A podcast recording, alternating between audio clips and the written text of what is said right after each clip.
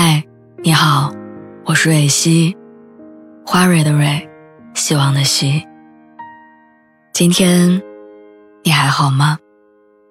你可以在微信公众号和微博中搜索“蕊希”，每天晚上我都会用一段声音陪你入睡。听完今天的故事，祝你晚安，做个好梦。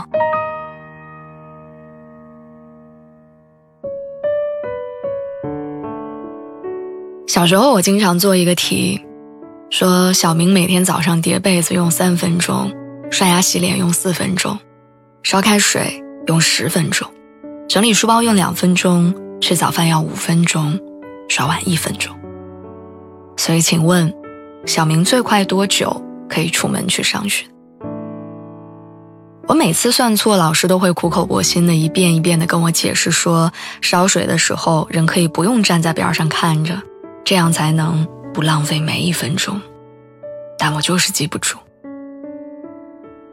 长大以后，没有人再问我烧水的十分钟里还可以做完哪些事儿，但多一分钟都不等人的地铁和少一点都不算完成的 KPI，逼着我不得不把时间精算到秒来计算。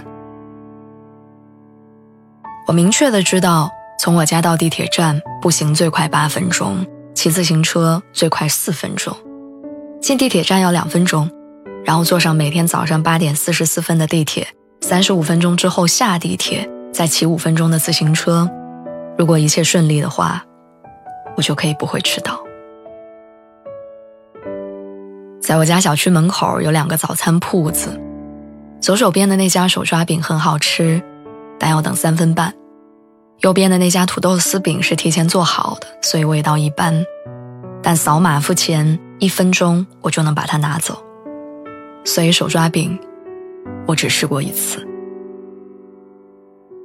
这就是我每一天的日常生活。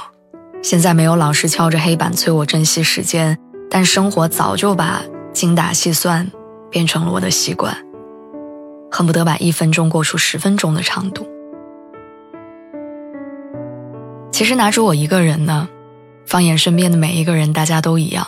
看着倍速的视频，吃着省事儿的快餐，就连爱情聊了一周还不能确定关系，就想着要放弃。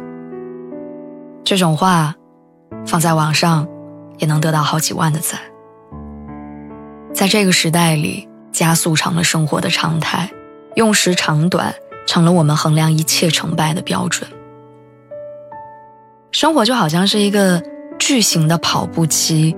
我们把整个人生放在上面，跟着他跑啊跑啊。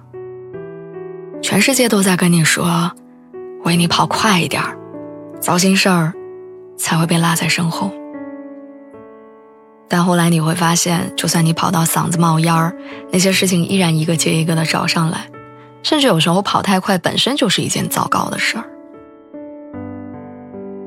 电影《爱在黎明破晓前》里有句话说。人们总是在谈论科技如何伟大，怎样节省时间，可时间节省了，我们却变得更加忙碌。最近微信又有了一个新功能，在微信公众号里上传的音频可以被倍速播放，甚至可以选择以十五秒为单位的快跳和快退。发现这个功能的那天，我从早忙到晚，房子快要到期。不得不拖着疲惫的身体去一个个陌生的小区看房子，跟中介斗智斗勇。回到家的时候已经十一点半了。我躺在床上，连洗澡的力气都没有，还是习惯性的打开手机查看当天的推送和音频的播放。我就看见了进度条下面赫然写着“倍速”两个字。不知道为什么，情绪突然不受控的崩溃。那一刻，我想到厨房里买了两个月还没有用过一次的早餐机。我低头看见好几天没拖的地，好几周没换的床单，还有没铲的猫屎，以及不久前的某个傍晚，我收到朋友发来的北京漂亮的晚霞。但等我下班的时候，我只看到天桥下一排排被堵着的车和司机亮起的尾灯。这是我们想要的生活吗？这是我们起早贪黑努力的意义吗？应该不是吧？我想要的生活是选择喜欢吃的食物，而不是用时最少的。我喜欢同一时间只做一件事儿，而不是好几件事儿同时进行。我想迎着夕阳回家，想闻一闻小区里不同人家里飘出来的饭香，然后选择一个让我嘴馋的味道，回家做一份一样的给自己吃。我不想跑那么快，我想停下来。事实上，当我写到这儿的时候，我确实偷了一个懒，我去刷了一会儿微博，然后看到山东潍坊的一所中学地理老师，在上晚自习的时候，看见天边出现了彩虹跟晚霞，于是老师让所有正在埋头做题的同学们放下笔，到窗边欣赏风景。评论里有个人说：“书晚读十分钟也可以，但漂亮的晚霞。”可能只有学生时代才有。我瞬间泪奔。我知道长大以后我没有太多的不得已，抱怨并不能改变这个世界的脚步，但还是想感性的跟看到这篇文章的你做一个约定。